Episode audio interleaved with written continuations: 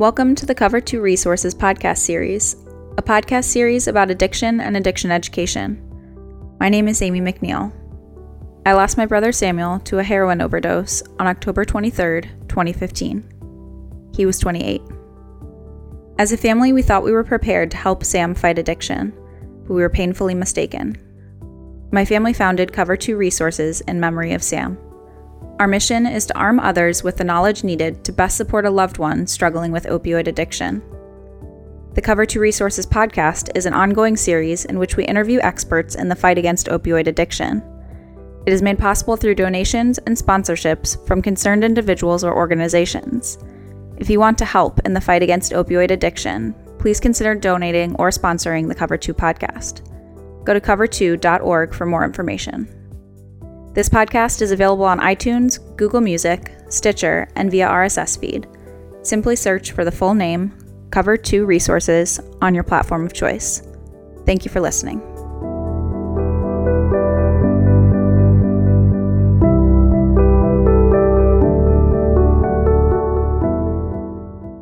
Hi, this is Greg McNeil, founder of Cover 2 Resources, and I'm here today with Travis Bornstein.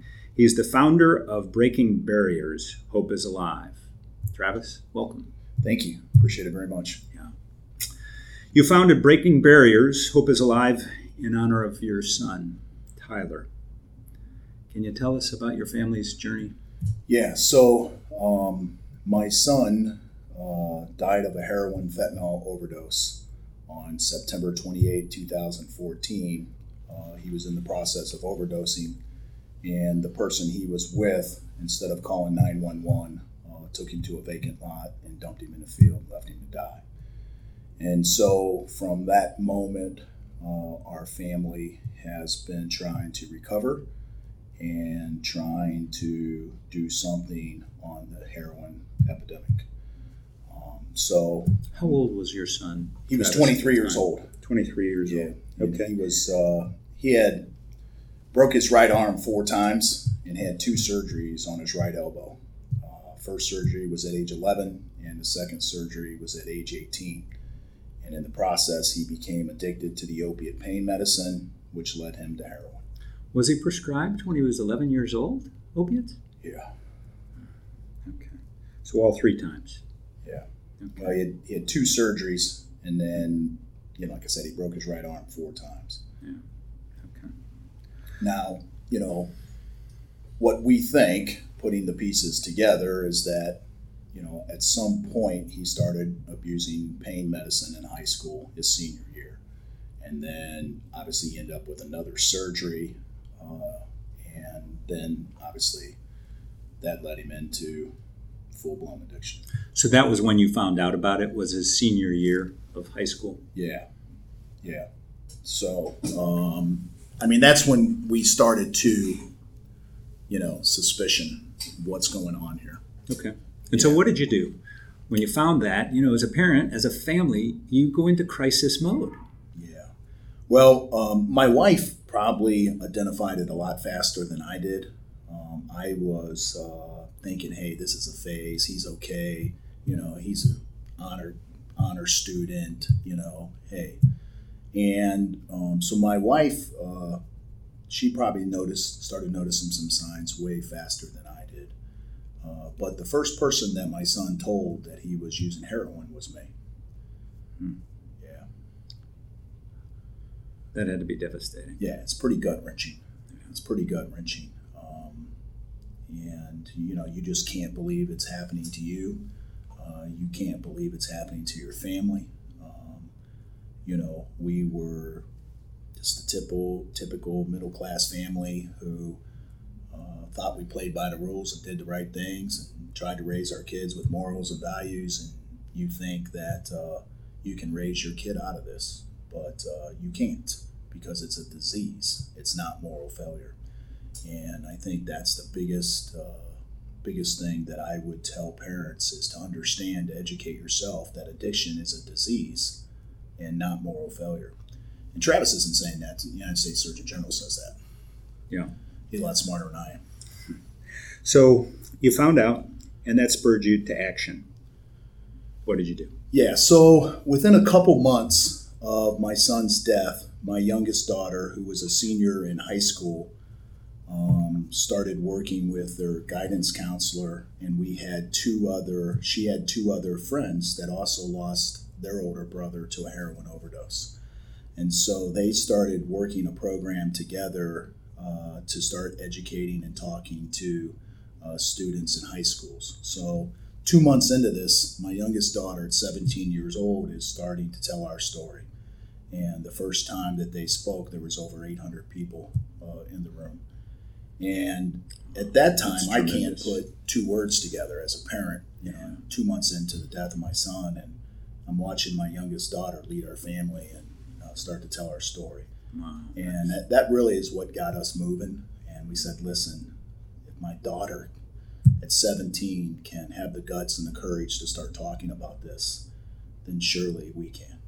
And so um, one thing has kind of led to another. Uh, they spent she spent the rest of her senior year going around to high schools in Summit County and Stark County, and um, we just kind of started trying to get active and doing what we can to bring attention. And in March of this year, uh, we formed the nonprofit organization called Breaking Barriers Hope is Alive. Congratulations. Yeah, thank you very much. What's the mission? Well, um, we have some small goals and we have some big goals. And, you know, our small goals are to obviously get to, to educate the general public, to uh, coach up parents and students about opiates. Uh, most most families, most parents don't understand that Vicodin, Percocet, OxyContin, Tramadol are all synthetic heroin. Most people don't understand that. And if the doctor would have told me and my wife that he was giving our son synthetic heroin after his surgery, we would all said no, right? No sure. one's going to say give him heroin. Right. But you don't understand it that way because you don't understand the, uh, the opiates. And so uh, part of our goal is to educate parents and families um, about opiates. Part of our goal is to come alongside families who are caught up in addiction and to encourage them and support them and to get them to start talking about it, to break down the shame uh, and the stigma, you know, associated with uh, this heroin epidemic. So, our big time goal uh, is to actually put a treatment facility right on the property where they found our son. That's our big time goal. Well, that's uh, absolutely a very commendable, commendable goal. In terms of the journey to get there, you seem to be a very, very, very long way off. But suddenly you took a big leap yeah. when you were out in Las Vegas. Could you tell us about that? Yeah, I uh, I work for the Teamsters Union. I'm the president of Local 24 in Akron, and I've worked full time for the local union for the last 20 years. And uh, every five years, we have our national convention, where Teamsters from all across the United States, uh, Canada, and Puerto Rico come together for our national convention. And so I wrote a letter to the general president talking about the opiate epidemic and uh, telling our story and what we were trying to do, and uh, asked for asked for uh, the pass of a resolution on the opiate epidemic. And so they gave me an opportunity to speak in front of 5,000 delegates at the Teamster Convention. And I told our story and uh, kind of told our mission. And uh, we went out there with about $10,000. And um, after we told our story, uh, delegates from all across the United States uh, started making pledges uh, to support Breaking Barriers Hope is Alive. And so in an hour and 45 minutes, we raised a million four. Wow. And uh, it's pretty incredible. Uh, but, you know, the Teamsters Union has always been uh, a give back union uh, that cares about the community. And uh, they've blessed us with an opportunity to use that money right in Akron and right in Summit County to make a difference. Tell us about how that felt. You and your family had a quiet moment back at your room. Yeah, it Tell was. You know, there were 5,000 people in the room. So after I got done speaking, you know, you, you couldn't really hear everything. And I was went over to see my wife, and my oldest daughter was with us, Tana. She's 22 years old, just recently graduated from Walsh uh, University. And so I couldn't really hear, but I could hear people coming to the mic and making pledges. And I guess the first pledge was $10,000. The second pledge was $10,000. And then I heard the general president uh, make a pledge from the International Union of $50,000. I heard that one. Hmm. and so You fell off your you just can't, yeah, you just can't believe it. Sure. You just can't believe it. And so, you know, after it was done, you're just, you're in shock. You know, you can't comprehend that we had no idea we would get that kind of support. You know, I didn't have no big goal in mind. You know, I was just really trying to tell our story and try to educate people on what the heck's going on. And so after it was all said and done, you know, my wife and my daughter and I, we just went back to the room and just started crying. We just started crying because that's all you that's all you can do. You know, you're so thankful, so thankful that people trust you and believe in you that, you know, you can make a difference. That's tremendous. You're a good way of the way there, right now. So, any sense for just rough timeline on this? Well, it's it's you know you, things got real serious for us real fast, Mhm. and so um, what we were really looking at trying to do at this point is find a partner. We need a partner to come alongside us because hey, a million dollars is a lot of money, and I Mhm. don't want to act like it's not.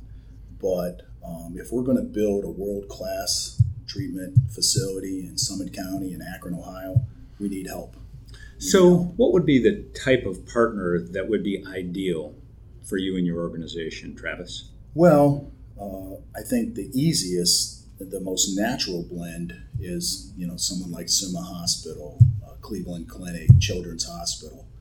I think those are the easiest natural blends. But I, I don't know. Maybe there's a, a corporation out there in Akron that uh, wants to come alongside us and help and, and give back to the community and uh, and help. Um, you've received just a great deal of support from people through your foundation. How have they responded to your message, your overall message? our story's heartbreaking, and it is what it is. And uh, you know, I believe with all my heart that God didn't let this happen to us or to me or to my family because He's trying to torture us, even though sometimes it feels like torture. I do believe that God let this happen so we could use it to make a difference. And I think that in our country, there's a lot of pain, there's a lot of heartache, there's a lot of uh, discomfort. And so we're trying to use our story to inspire others to give back and help people. And listen, I got a lot of reasons to be angry and to be mad. And if I respond in my anger, um, I think that's going to be a lose for me and a lose for my family. But if I respond in love, then we can try to uh, change this epidemic. And that's what we're trying to do. Yeah. What key elements would you have to share with other families to avoid the same fate? Well, you know, my first my first uh, is education. You know, educate yourself on addiction. Understand that it's not moral failure, and uh, just drop the judgment and understand it as a disease. And to families that are caught up in this, I would encourage them to understand that too. That there is no shame and there is uh, no embarrassment. Uh, that's the biggest mistake that I made. If I had one thing to do over again, I would be telling our story from day one. And unfortunately, I never told our story until my son died. And because I was embarrassed of him, I was embarrassed of what was going on. And after I educated myself, now I feel like the roles are reversed. He should be embarrassed of me for failing to, to talk about my son's disease. If my son had cancer, I wouldn't have been embarrassed. I'd have been asking for help every step of the way. I'd have been doing everything I could to get him help. But because of this stigma associated with this, you're afraid to ask for help. You're afraid to tell your friend what's going on. You're afraid to share your story. And so uh, that's one of the barriers that we're trying to break down. And really, um, I feel like you're going a long way to break down those the stigma and the barriers. What else do you have to share with uh, with other families that may be struggling with this? Well, the first thing uh, I would say is that you're not in this alone. I know you think you do uh, or think you are. And there are people that are willing to help you that's walked down this road before. Um, we have a Facebook page called Breaking Barriers Hope is Alive. We have a website called nowwefightforyou.com. And we put resources uh, on these two uh, the website and the uh, Facebook page to try to help families. And um, my wife and I are willing to have a cup of coffee with someone, uh, to talk to their child, um, to just to help in any way we can to let them know that they're not in this by themselves. And I think what happens when you realize what's going on, you feel so isolated, you feel so lost, and uh, it's. It, I wish somebody would have reached out to us and said, "Hey, Travis, you know we can help you. We're, we, you know, we love you. We care about you, and we want you to be okay, and we want your family to be okay." And those are the things that we're going to try to do. Yeah, that's tremendous. So, Travis, anything else you want to cover in well, this podcast? I, will tell you a story that I think is important in this. Um, so, in the process of my son um, going into rehab, at one point he had um, went into a 21 day rehab and then into a sober living facility in Florida. And uh, about three months into uh, his recovery in Florida, he relapsed and he was kicked out of the program. And so my son was homeless in Florida. And uh, as a family, we were exhausted. Um, we were uh, didn't know what to do, know where to turn. And so I'm in communications with him every day, trying to get him back into treatment. You know, hey, Tyler, here's a phone number. Call these people. I can get you right back into treatment. Let's go. And of course, when you're caught up in your addiction, it takes a while to come along, and that's not what you're thinking about. And eventually, he was homeless for about four weeks on the street in Florida with no family um, and no one down there. And so eventually, I got him to call the number, and they picked him up. And when they picked him up, uh, his right arm was this, the same arm that he had two surgeries on and broke four times. His right arm was all swelled up, and they immediately took him to the hospital because he had MRSA in his arm. And so uh, we finally get a hold of the rehab center, and they said, "Hey, he's not here. We had to take him to the hospital." And so we called the hospital, and of course, he's 23 years old. They're not wanting to reduce, uh, release a lot of information to us. And finally, my wife's like, "Hey, that's our son. If you were his parent, what would you do?" And the nurse said, "I would come down here." So my wife and I immediately left, and we went to Florida, and we went to the hospital, and he was there at about about three days at that time. By the time we got down there, and we go back back to his room, and he's in a pretty isolated room he had lost about 25 pounds. They hadn't bathed him, they haven't treated him. They treated him like a homeless kid off the block. And I guess my message is to uh, all healthcare providers, nurses, and you know, that's somebody's kid. That's somebody's kid, that's somebody's family. And I would encourage them to not get a hard heart in dealing with uh, some of the people that come off the street. There's my story. wow. I mean, it's heartbreaking. It's heartbreaking. It, that's that's you know, and, and, until you live it, until you feel that, I don't know if people understand it. You know, yeah. and and I understand that you know, healthcare providers, nurses, uh, uh, firefighters, EMS, you know, uh, law enforcement, they're seeing this every day, and I know it's heartbreaking to them, and I know it's hard, but I just encourage them not to get a hard heart, understand that's somebody's kid. Again, to your point earlier, would they treat somebody with cancer this way? Right, right. It's unconscionable. Right. That's exactly right. We have parallels there, Travis, um, in that Sam had treatment in Akron. Um, so we did the treatment there through IBH, and he did pretty well with that. But after he graduated from the program, about six months later, he relapsed. As a family, we at the time viewed that as failure. The relapse was failure. And we, we really didn't know how difficult and how much you know, uh, how low a person is when they get to the point where they want help and how low their self esteem is. And relapse is a part of recovery. We didn't realize that. Right. So we Right. viewed it as failure and we shipped Sam off to Florida. Then, same thing. Right. And he attended and went through the program at the Boca House um, and graduated from that program. And um, so, yeah, a, a lot of parallels there and a lot of things that we would have done differently if we had it to do all over Well, again. like you said, uh, you don't understand it uh, that recovery, you know, relapse is a part of recovery. You don't understand that.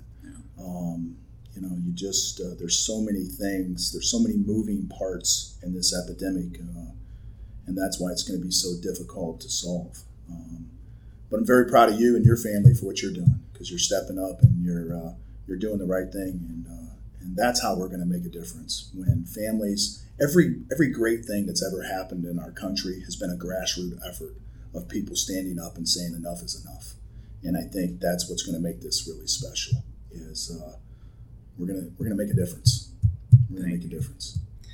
Any final words for our listeners, Travis? Well, get involved. You know, um, what I what I would say, you know, we hear this a lot in our lives, and if you played sports and, and different things, is that you know you're part of the solution or you're part of the problem. And uh, for parents out there who don't believe this could ever happen to them, uh, I would say uh, I was that person.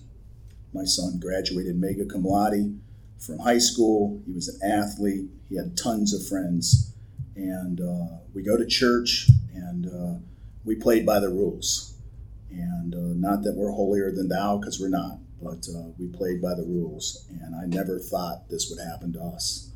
But uh, so i would encourage parents to educate themselves and to get involved and help come alongside of other families who are caught up in this and give back to your community and uh, let's let's make a difference together. Thank you. Thank you appreciate it very much We've been visiting today with Travis Bornstein, founder of Breaking Barriers Hope is Alive. Travis and his family are turning tragedy into something that is really making a difference in the opioid epidemic. I'm Greg McNeil, founder of Cover 2 Resources. Please join us for future podcasts. Also, please share this with someone you know and someone who may be struggling with addiction. Thank you.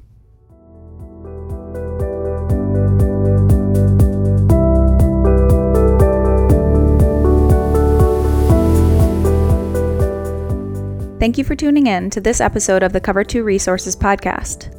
This episode is a production of Cover 2 Resources and is made possible by listeners like you. With your support, the Cover 2 team can continue to research and broadcast these resources to others in need. If you'd like to donate or to sponsor a future podcast, please visit cover2.org. As always, thank you for listening. Together, we can make a difference in the opioid epidemic, one life at a time.